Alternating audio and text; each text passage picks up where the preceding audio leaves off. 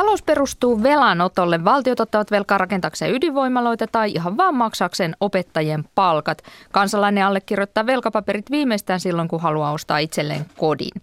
Onko velka hyvä ja hyödyllistä vai onko jatkuvaa velanottoon perustuva maailma turmiollisella tavalla vääristynyt? Kaukoputki ottaa kantaa. Tähän valitsee myös yhden kehitystavoitteen, johon koko maailman pitäisi pyrkiä. Ajantasan kaukoputken vakiovieraina maailmanpolitiikan professori Teivo Teivainen ja ulkopoliittisen instituutin tutkija Charlie Salonius Pasternak. Tervetuloa. Kiitos. Kiitos. Ihanaa olla täällä Kyllä. taas teidän kanssa studiossa, kun te olette niin kivoja ja viisaita. No kiitos samoin. Teivo, sinä huomenna väittelet ulkoministeri Erkki Tuomiojan ja pankkiiri Björn Valruusen kanssa siitä, onko velka siunaus vai kirous. Kumpi se sitten on? No kyllähän se on semmoinen välttämätön asia maailman pyörittämiselle, että äh, silloin ihmiskunnan kehityksessä ollut rooli, että lainataan jotain ja sitten saadaan sitä takaisin ja siinä niin kuin velan ottamisessa tai myöntämisessä ei itsessään ole mitään pahaa, että sillä se on vähän niin kuin enempi siunaus sen kiroukseksi julistaminen jos, johtaa joskus ikäviin asioihin, niin kuin vaikka siihen, että kun juutalaiset rahanlainaajat lainas keskiajalta eteenpäin rahaa ja kristityt ja muslimit oli sitä mieltä, että ei saa ottaa korkoa ja se oli osittain pönkittämässä antisemitismiä, että en mä, en mä, en mä kyllä kiroukseksi sitä lähtisi julistamaan. Mutta katsotaan huomenna tosiaan kolmelta Helsingin yliopiston pienessä juhlasalissa Vaaruus ja Tuomioja väittelee asiasta, että en tiedä niiden mielipiteistä vielä mitään. Mutta jotain ongelmia sinulla Teivo vel- velan kanssa on. Joo, ei nyt mennä varmaan henkilökohtaisiin ei. asioihin, mutta, mutta se, että miten velasta on tullut semmoinen äh, kurinpidon liekanaru, jolla, jo, jolla velkaantuneet, velkaantuneet kansat ja velkaantuneet ihmiset saadaan muokkaamaan käytöstään – velkojien tai joidenkin muiden tahojen haluamaan suuntaan. Ja siinä oli, mä itse tutkinut sitä, miten 1900-luvun alussa, kun oli tapana maailmanpolitiikassa, että jos joku maa ei maksanut velkojaan, niin etenkin Yhdysvalloista sitten lähetettiin tykkiveneet paikalle ja nyt mennään sitten rankaisemaan niitä, tai usein ei tehty mitään. Mutta sitten vähitellen alkoi tulla semmoinen, että hei, että jos sä haluat velkaa, niin me lähetetään taloustieteilijöitä sinne laittamaan teidän talouspolitiikka semmoiseen kuntoon, kun me halutaan, ja syntyy tämä ehdollisuus vastuus. Että et, et ottamalla velkaa ja velkaantumalla sä asetut kaikenlaisten semmoisten sun käyttäytymistä säätelevien ehtojen piiriin, jotka estää monissa tapauksissa vaikkapa demokraattisen tahdon toteutumisen yksittäisissä maissa. Suomessakin on nyt viime vuosina havahduttu siihen, että nämä luottokelpoisuutta mittaavat instituutiot ja niistä tuleva tämmöinen ristikkäisehdollisuus vaikuttaa aika paljon siihen, että millaista talouspolitiikkaa täällä oletetaan voitavan noudattaa. Ja tämä on se iso ongelma siinä. Korkojen kasvu tietysti ja heiluminen, ei ehkä korkojen olemassaolo sinänsä ja ehdollisuus. Siinä on niin kuin velkakysymyksen suurimmat kipupisteet, joille pitäisi tehdä jotain. Ja näitä ehtoja usein määrittää kansainvälinen valuuttarahasto, joka valtiolle myöntää lainoja. Ja esimerkiksi viime vuonna allekirjoitti velkakirjat Serbian ja, ja tuota niin Bangladesin kanssa ainakin, tietysti monien muidenkin maiden kanssa. Serbialta IMF edellyttää 27 tuhannen julkisen sektorin työntekijän vähentämistä ja Bangladesilta vaatii sitä, että arvonlisäveroa ei saa alentaa. Niin kuin tiedetään suomalaistakin vaalikeskustelusta, että arvonlisävero on se, joka eniten köyhiin köyhiin iske. Saali, miksi IMF esimerkiksi ei vaan voisi lainata ja sanoa, että tehkää ihan mitä haluatte näillä rahoilla, mutta kunhan maksatte takaisin? No, minä sanoin, että en usein tee näin, mutta nyt on pakko olla tämä niin stereotyyppinen tutkija sanoa, että riippuu tilanteesta ja on the one hand, on the other hand. Um, on äh, sanoisin varmaan maita, mutta myös organisaatioita, jos ajatellaan ei vain, että mailla lainataan rahaa tai maat lainaa rahaa, joilla joille voi lainata rahaa, että tässä on teille, äm, ette saa järkevästi markkinoilta lainaa, mutta näemme, että tarvitset sitä. Tässä on, te varmaan tiedätte parhaiten, miten sen, sen, miten sen käytätte. Mutta sitten jos on, on tilanteita, jossa se lainan antaja voi nähdä, että jos näitä rahoja ei käytetä järkevästi, niin jossakin vaiheessa voi tulla niin kuin järjestelmällinen riski. Niin silloin mä näen sen ihan loogisena, että vaaditaan tiettyjä asioita. Se, että mennään sanomaan, että tarkalleen näin monta valtion työpaikkaa pitää heittää mäkeen, on mun mielestä ää, järjetöntä se olettaa, että nämä jotkut taloustieteilijät nyt tietää, miten kaikki asiat toimii. Ja sitten viimeisenä pitää kai sanoa, että niinkaan kun on valmis suunnilleen samantyyppisiin muutoksiin, jos ne on tarpeellisia omassa maassa, niin kyllähän niitä sit voi vaatia, mutta vain vaatia, että nyt Serbialle näin paljon ihmisiä kenkään, mutta ei me Saksassa tai Suomessa tätä voida tehdä, niin, niin silloin mennään kyllä metsään. Olisiko tämä Teivo reilua, että voi vaatia sitä, mitä, mihin itsekin on valmis? Joissakin tilanteissa, että useinhan se on mennyt maailmantaloudessa vähän noin kuin Charlie sanoi, että on vaadittu kaikenlaisia kuristavia uudistuksia siellä etelässä, kun taas täällä pohjoisessa ei ole. Ja kansainvälisen valuuttarahaston kohdalla tämä näkyy, että sen jälkeen kun kansainvälinen valuuttarahasto, joka toimintansa alkuvuosikymmeninä keskittyi aika paljon tuonne maapallon eteläkolkkiin, köyhiin maihin, niin nyt kun se on tullut Islantiin ja muualle Eurooppaan operoimaan, niin kyllä se paljon helläkätisempi on, kun se on ollut niiden etelämaiden suhteen.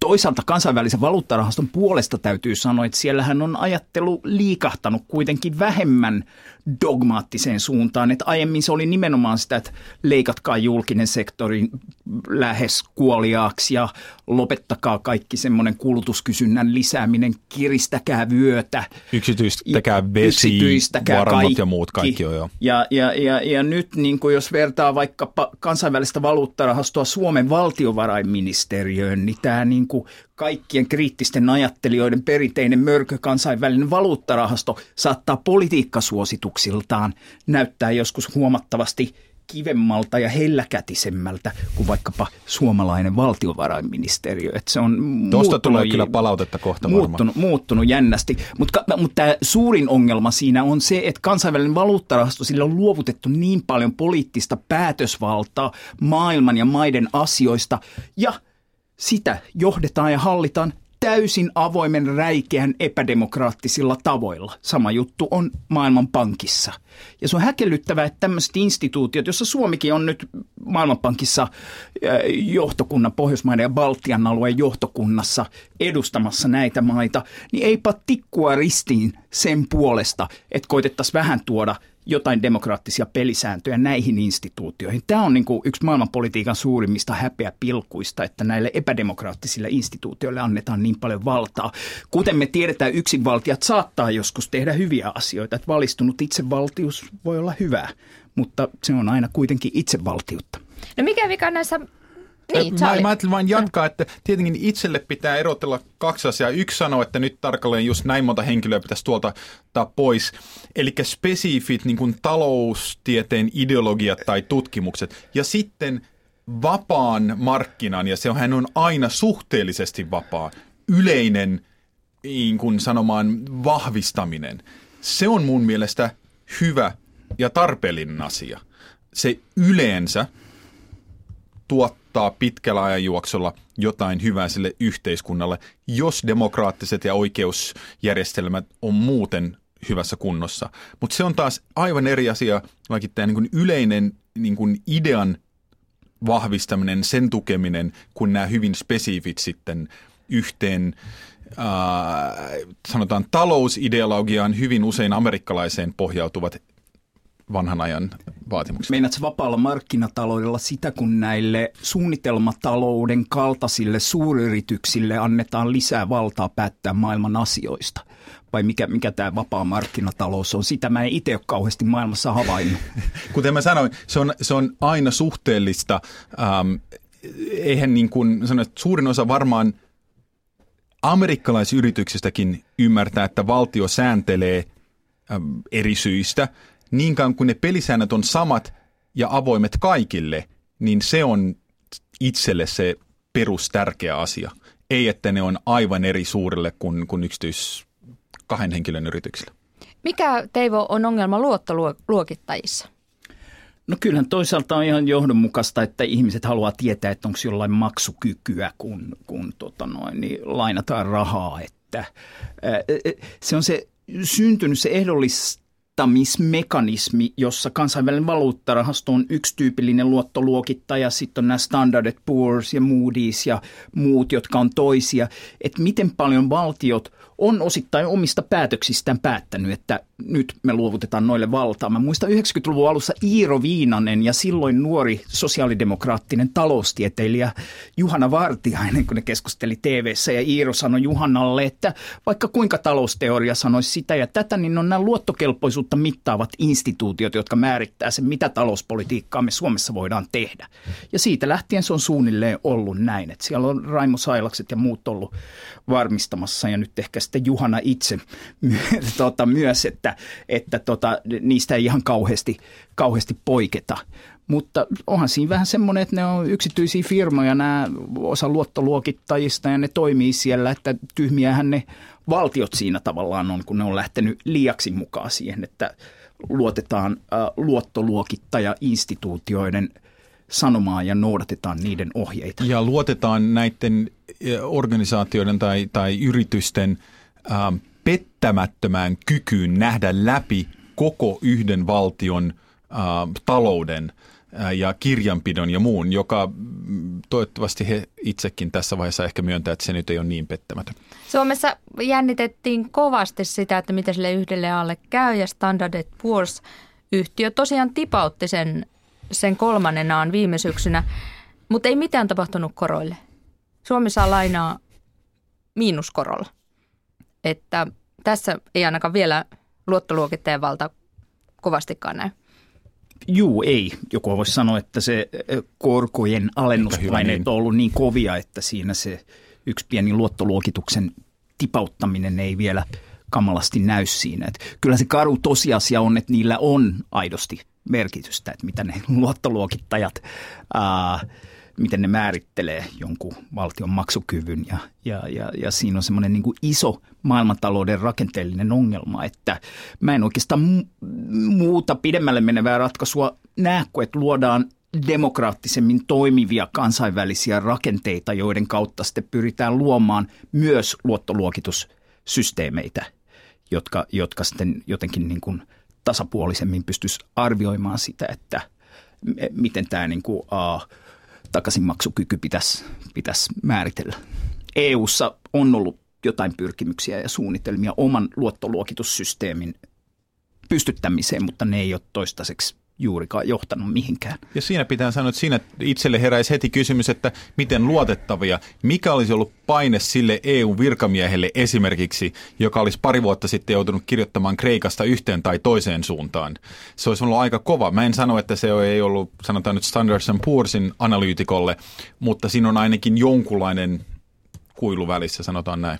Joo, joltain kreikkalaiselta taloustieteilijät tuli semmoinen hyvä idea, että pitäisi näihin velan ehtoihin laittaa suoran demokratian mekanismeja, että, että sitten tulisi niinku semmoinen tilanne, että jos on ää, epädemokraattiset tai korruptoituneet vallanpitäjät, jotka alkaa panna sitä valtion rahaa omiin taskuihinsa, niin sitten olisikin niin laukea semmoiset, että nyt toimii tämmöinen kansalaisten suora demokratia, joka oletettavasti heikentää korruption mahdollisuuksia ja oletettavasti sitten ää, saisi sitä rahaa pidettyä val- valtion kassassa niin, että se takaisinmaksukin olisi todennäköisempää kuin silloin, kun ne korruptoituneet vallanpitäjät pääsee käyttelemään sitä rahaa ää, miten haluaa. Että on myös esimerkkejä tämmöisistä niin positiivisista ehdollisuuksista. Yleensä me ajatellaan, että nämä ehdot on näitä kuristavia ehtoja, mutta voihan olla myös ehtoja, jotka niin kuin edistää demokratiaa jossakin maassa.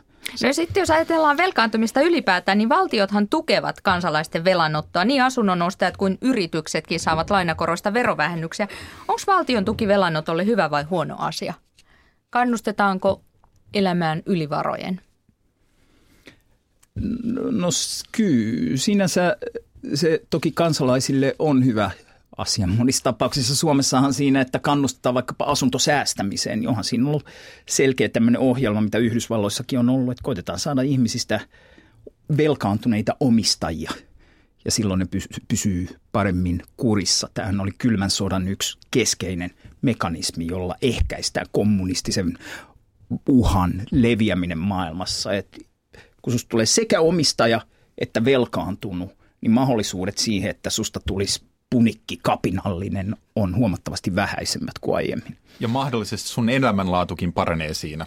Kyllä, se on osa tätä, tätä tota noin, niin että miten... Siis kyllä, jos, jos ajattelee, että ei, siihen alku, että jos ei velkaa olisi, No ensinnäkin mm, äh, olisi ehkä vaikea toimia ilman minkäänlaista arvon siirtämismekanismia tulevaisuuteen, mutta min, min, miltä näyttäisi ja missä suomalaiset asuisi, jos kaikki asuntoonkin käytettävät rahat pitäisi olla heti käsissä. Etenkin pääkaupunkiseudulla, niin se voisi olla aika hiljasta, että kukaan omistaisi mitään, ellei pari suurta perhettä. Kyllä siis mun mielestä hyvä asia ja, ja, ja et tuetaan jonkun pääoman rakentamista, koska se voi olla helpompi sanoa, että hei, asunto tai koti on tärkeä, voit säästää tätä varten, kun sitten projekti esimerkiksi USAssa, niin tuetaan sitä osake- ja muille markkinoille säästämistä pahan päivän varalle. Niin, niin ihan hyvä, mutta kyllä mä näen sen ihan, ihan okna, että tuetaan jotain hyvin konkreettista, eli omaa kotia. Toisaalta sanotaan, että asuntolainojen korkovähennys esimerkiksi, niin se ei varmaan ole vaikuttanut, tai arvioida, että ei ole vaikuttanut niinkään paljon siihen niin kuin omistusvuokralaissuhteeseen, vaan asuntojen hintoihin korottavasti. No, Eli et... nä, siis marginaalisesti mä sanon, että varmaan hyvin moni asia toimii näin. Päättääkö joko olla hankkimatta lapsia, koska on tai ei ole mitään lapsilisiä? No ei ehkä, mutta mä sanoisin se kokonaisuudessaan, niin varmaan vaikuttaa siihen päätökseen, miten minä elän, missä minä elän ja niin edelleen. Et yksittäisenä poistona esimerkiksi, niin – en mä usko, että tulisi mitään ry, suunta, äh, ry, ryntäystä suuntaan tai toiseen. No eikö se näe Saksassakin, jossa paljon enemmän asutaan vuokralla ja vuokrat on monissa paikoissa paljon halvempia kuin Suomessa, että totta kai tämä johtaa myös vuokrahintojen Mut sitten kohoamiseen, niin kuin sanoit. Ruotsissa ja, ja, ja Hollannissa ja muuallahan saa iloisesti niin kuin elämänpituisen lainan, jossa maksetaan käytännössä vain korkoja. Ei, ei nyt vain, mutta käytännössä te, toteutetaan näin. Ähm, miksi, mik, miksi se olisi huono asia, jos on päättänyt, että nyt haluaa asua sanotaan Tukholman keskustassa, ei ole varaa siihen, mutta toteuttaa sen tällä tavalla ja sen takia parempi elämänlaatu, jos pitää siitä, voi mennä työhön sinne, missä haluaa ja niin edelleen. Et mä näen sen niin kuin, se mahdollistaa velka kokonaisuudessaan eri päätöksiä ja valtio voi sitten miettiä, että haluaako se tukea näitä eri päätösten mahdollisuuksia. Joo, eikö toi nyt ole Suomekin leviämässä jonkin verran tämä malli? Mutta noin yleensä, että velkaahan äh, on jollain tapaa melkein kaikki raha, mitä meillä on. Et tietysti mielessä se raha, mitä maailmassa liikkuu, niin osasan siitä syntyy ihan niin kuin tyhjästä, kun pankissa joku painaa nappia, että nyt sulle myönnetään joku tietty laina ei se ole niin, että siellä olisi etukäteen joku talletus olemassa, joka sitten myönnetään, vaan se on se lainan myöntäminen, jolla synnytetään uutta rahaa tähän maailmaan. Ja hyvin niin kuin perustavanlaatuisessa merkityksessä raha on pohjimmiltaan velkaa, että se niin kuin velan olemassaolon kieltäminen tai velkaantumisen poistaminen maailmasta olisi hyvin hankalaa, ellei me poistettaisi rahataloutta kokonaan. No mitä Saali ajattelet siitä, että, että velka vaikuttaa valtasuhteisiin? Se tekee ihmisistä ja valtiosta kuuliaisia nöyriä. No siis ehkä näin, mutta toisaalta se tekee myös heistä ehkä hyvin usein omistaminen sitten joko voimaannuttaa tai se ehkä lisää välittämistä tavallaan. Tämä on minun kesämökkini, joten kunnostan sitä, välitän siitä, äh, välitän ehkä siitä, minkä, minkä tyyppinen tämä järvi on. Kun jos mä vuokraan vain viikoksi jonkun järvimökin, niin eihän mun tarvitse välittää. Mä voin välittää, mutta ei mun tarvitse välittää siitä. Ähm, niin näin, näin mä jotenkin sen näen, että se niin kuin omistaminen on hyvä asia – Um, se ei ole se niin kuin, tavallaan ongelma tai, tai muu. Ei se ratkaisisi mun mielestä Suomen asunto- tai muita ongelmia, jos yhtäkkiä niin uh, vuokralla asuminen olisi suhteellisesti vähän, vähän halvempaa. Mutta kyllähän siitä mökistä voisi välittää, vaikka se olisi jollain tavalla yhteistä monien kanssa. Tätä kokeiltiin Et... monessa maassa ja se ei aina ihan toiminut ihan yhtä hyvin kuin sitten koulukirjoissa ja teoriassa ajateltiin. Tuota, niin maailman velkaantunein maa Yhdysvallat on velkaa Kiinalle noin tuhat miljardia ö, dollaria. Kumman ongelma tämä on? Kumman, kummalla maalla on suurempi ongelma? No mä, mä sanoisin tota niin, äh, Kiina, mutta se ei tavallaan ole ongelma. Voin sanoa, että yksi ex-upilainen Matti Nojonen on puhunut tällaista velkapumpusta ja hän, hän kertoo ja esittää sen hyvin, niin, niin aj- ajatus on se, että molemmat on, on katolilaisessa ä, aviossa ja siitä ei vain päästä irti. Joitakin vuosia sitten oli kansainvälisessä politiikassa valloillaan ajatus, että Kiina voisi romahduttaa USA myymällä kaiken sen velkansa ja se tuhoaisi oman taloutensa aivan samalla sekunnilla. Et kyllä se on molempien tavallaan ongelma, mutta se on myös molempien yhteiskuntien sanois, nykytaloustilanteen edellytys. Joo, ja samalla se ilmentää jollain tapaa maailmantalouden painopistealueen siirtymistä sinne täältä Atlantin suunnalta tuonne Tyynemeren suunnalle ja tämän tyyppinen velkaside totta kai ylläpitää.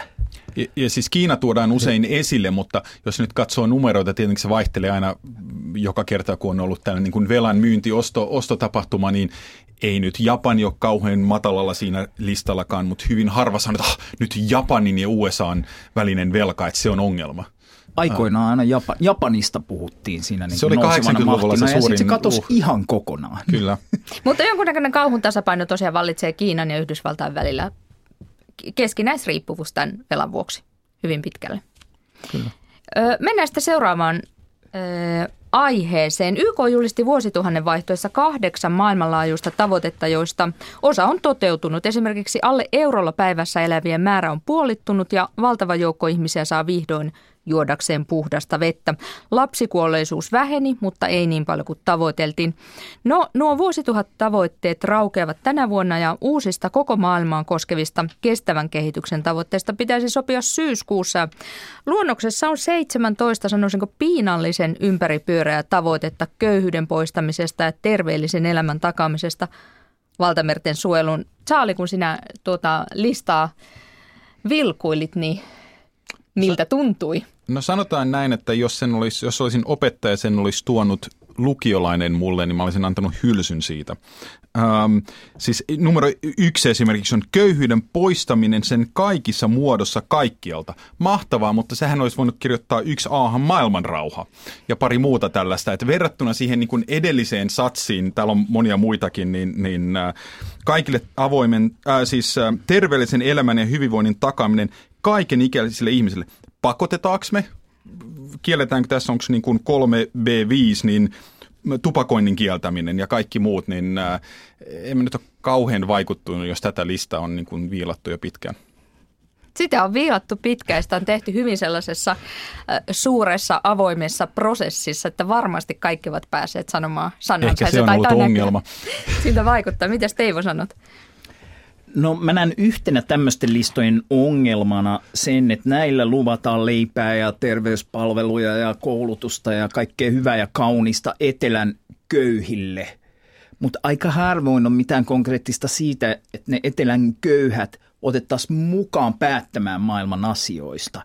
Ja siinä on aina semmoinen niin kuin paternalistinen, kolonialistinen elementti, että me nyt tässä vähän niin kuin tullaan jeesaamaan Afrikan ongelmia ja oli siinä sitten Bono puhumassa tai joku ö, muu hyvää tarkoittava henkilö, joka menee toteuttamaan tätä ohjelmaa sinne, niin sen sijaan muutettaisiin kansainvälisissä rahoituslaitoksissa ja muissa globaaleissa instituutioissa päätöksentekoa selkeästi demokraattisempaan suuntaan. Ja sitten luotaisiin tämän tyyppisiä ohjelmia. Se olisi se niin kuin ensimmäinen – askel, mikä mun, mun mielestä pitäisi ottaa. Hyvin usein tulee myös Afrikka esiin siinä niin kuin tämä on se kohde suunnilleen. Jos katsoo näitä alkuperäisiä tavoitteita, niin mehän saadaan osittain tai hyvin pitkälle kiittää Kiinaa ja Intiaa heidän omista pyristelyistään sen takia, että monet näistä numeroista sitten loppujen lopuksi toteutukin.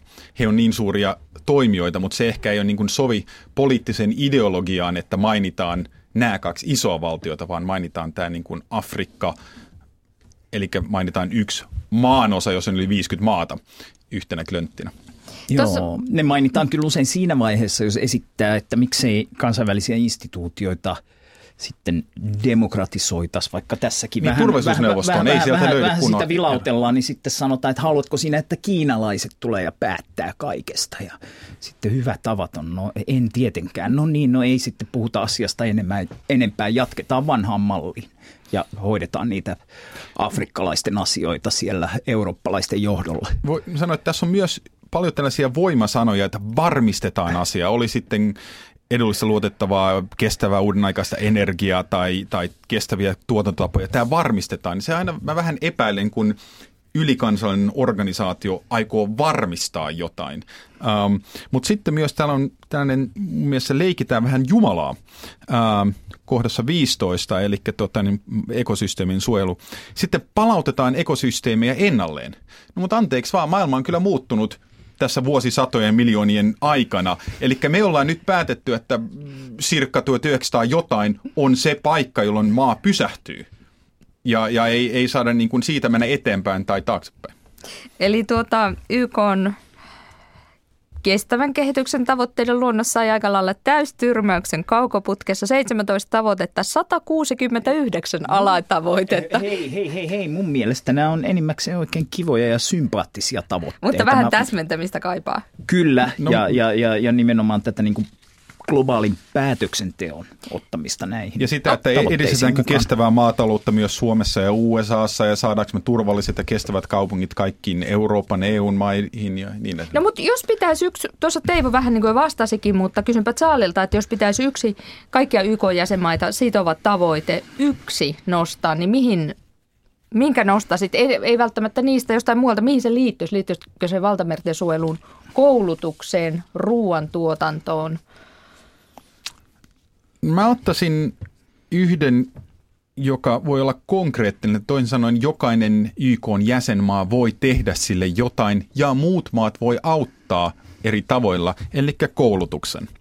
Ähm, mä vahvasti uskon siihen, että saadaan yhteiskunnat ja sitten yleiset päätökset tehtyä paremmin, kuin suurin osa kansasta osaa edes lukea. Siis anekdoottina vain Afganistanissa kun afganalaisia poliiseja koulutettiin, niin äh, äh, osana EUn ja Naton operaatioita ensimmäinen tehtävä poikkeuksetta oli pitkä kurssi opettaa nämä poliisit lukemaan ja kirjoittamaan edes numerot ja kirjaimet. Niin, niin aika vaikea olla poliisi, jos ei osaa näitä, niin kyllä se koulutus olisi. Ja sitten siihen joku määrällinen tavoite tietysti, tämä mitattavuus on aina tärkeä. Olisiko semmoinen minimi 90 prosenttia kansasta osaa lukea? No siis se voi olla hyvä välitavoite, mutta kyllä mun mielestä on aika käsittämätöntä, että maailmassa, jossa, jossa pikkukylässäkin lähes keskellä Saharaa, ei nyt ihan, mutta voi olla kännykkäyhteys. Miksei tavoite on kaikki osaa lukea? Piste. Ja sitten siihen voi olla välitavoitteita. Ei sitä tiedä, kun tulee ne vimpaimet, missä käännetään äh, kieleltä toiselle ja muunnetaan ääneksi kirjoitettua tekstiä – niin saattaa tulla, että se niin kuin kirjallisen tekstin niin kuin visualisoinnin kautta tapahtuva lukeminen jää vähän niin kuin marginaali jossain vaiheessa, että se ei enää olekaan oppimisen kannalta tulevaisuudessa niin keskeinen asia. Mutta vielä se tuntuu aika tärkeältä. Mennään sitten kuukauden kuvaan. Saali. Kuukauden kuva. Äh, mietin, äh, mahdollisuuksia oli monia, mutta tietenkin USA-tutkija hattu päällä, niin eihän ollut kuin yksi. Eli Raul Castro ja Barack Obama äh, tapasi ja kätteli, äh, keskusteli pari tuntia. Äh, kuva on, on, on äh, taustalla näkyy rauhan kyyhkyt. Ähm, tärkeä, tärkeä hetki. A, että he tapasi, puhu pitkään, ei vain sattumoisin tapasi. Obama sanoi kaksi tai monta tärkeää asiaa, mutta kaksi etenkin. Niin yksi on tämä, että jos on yritetty samaa strategiaa vuosisataa, niin kannattaisi ehkä vaihtaa. Mukava kuulla USA presidentiltä. Ja ehkä vielä tärkeämpi, se niin kuin tapa ja avoimuus, millä hän sanoi, että aikakausi, jolloin USA niin kuin, äh, sekaantui, sekaantui äh, tämän koko niin kuin maailmanosan asioihin, että se on historia, se on loppunut. Hyvin, hyvin tärkeitä viestejä, sanoa ne noin avoimesti ja vielä konkreettisia tapaamisia, niin, niin pakko valita tämä kuva. Oliko elähdyttävä hetki, Teivo, tämä? Kyllä oli, että ulkoministeri John Kerry hän sanoi jo pari vuotta sitten, että tämä niin kutsuttu Monroe-oppi, jonka mukaan Yhdysvallat suojelee kaikkia amerikkalaisia, mukaan lukee eteläamerikkalaiset, vaikkapa eurooppalaisten äh, invaasiolta, niin, niin että se on ohi. Että tavallaan tämä on Yhdysvaltojen ulkopolitiikassa jo sanottu, mutta tämä oli kyllä symbolinen hetki sille. Eihän se tietenkään pidä paikkaansa – mutta on hienoa, että se, se on vähän niin kuin Suomessa joku sanoisi, että sitoutuu tietynlaisiin ympäristötavoitteisiin, vaikka tiedetään, että ei kuitenkaan tule sitoutumaan. Niin, niin, niin, niin, että Yhdysvallat sanoo, että ei me nyt enää se kannata latinalaisen Amerikan asioihin. Justhan ne julisti Venezuelan kansallisen turvallisuuden uhaksi.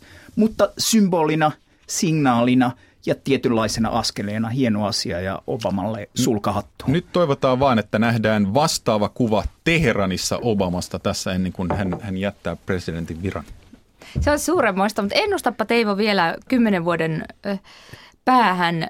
Minkälaiset on Yhdysvalta ja Kuuban suhteet? Onko niin, että amerikkalaiset liikemieskolonnat on Havannan koneessa ja turistijoukot Kuuban hiekkarannoilla? Kyllä, uskon, että paljon enemmän kuin nyt molempia. Ja, ja toivottavasti molempia. sekä paikallisia että amerikkalaisia idealistisia juristeja, jotka on paikan päällä ja varmistaa, että paikalliselta ei ryöstetä rannat ja kaikki muut, vaan, vaan että hyöty menee sitten paikallisille. Amerikkalaisia idealistisia juristeja. No, ensimmäiseen koneeseen. Ne, nehän on ne, jotka maailman pelastaa. Joo.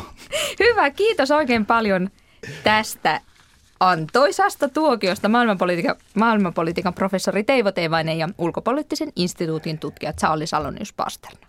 Kiitos.